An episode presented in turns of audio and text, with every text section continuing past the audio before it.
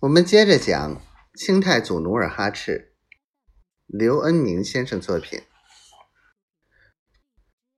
走着走着，迎面走来一对踩高跷的，一对又圆又大的沙灯引路，紧接着是华服丽帽、各式打扮的踩高跷的人，猪八戒、孙悟空，逗人发笑；关公、赵云，令人起敬。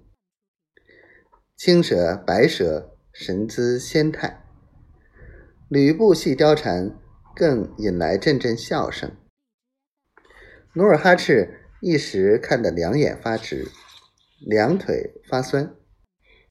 在紧锣密鼓中，一对古人装束的男女手执彩球，又引来一对龙腾虎跃的狮子。那狮子耍得活灵活现。逼真异常，他时而搔痒舔足，时而打滚抖毛，文静时酣然可爱，愤怒时翻腾若龙。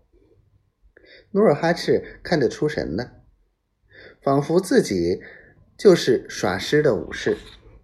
他不知不觉地抓住小梨花的胳膊，似乎这只软乎乎的胳膊。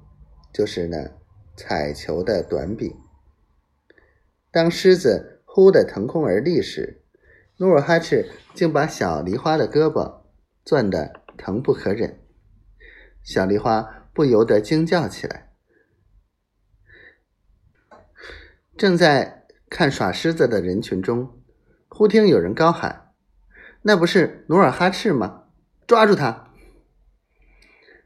耍狮子的武士听到叫喊，突然收住手中的彩球，鼓息罗停，全场肃然。众人朝呼叫者看去，只见那人身穿鹿皮长袍，头戴貂皮帽，横眉立目，在人群中挤来挤去。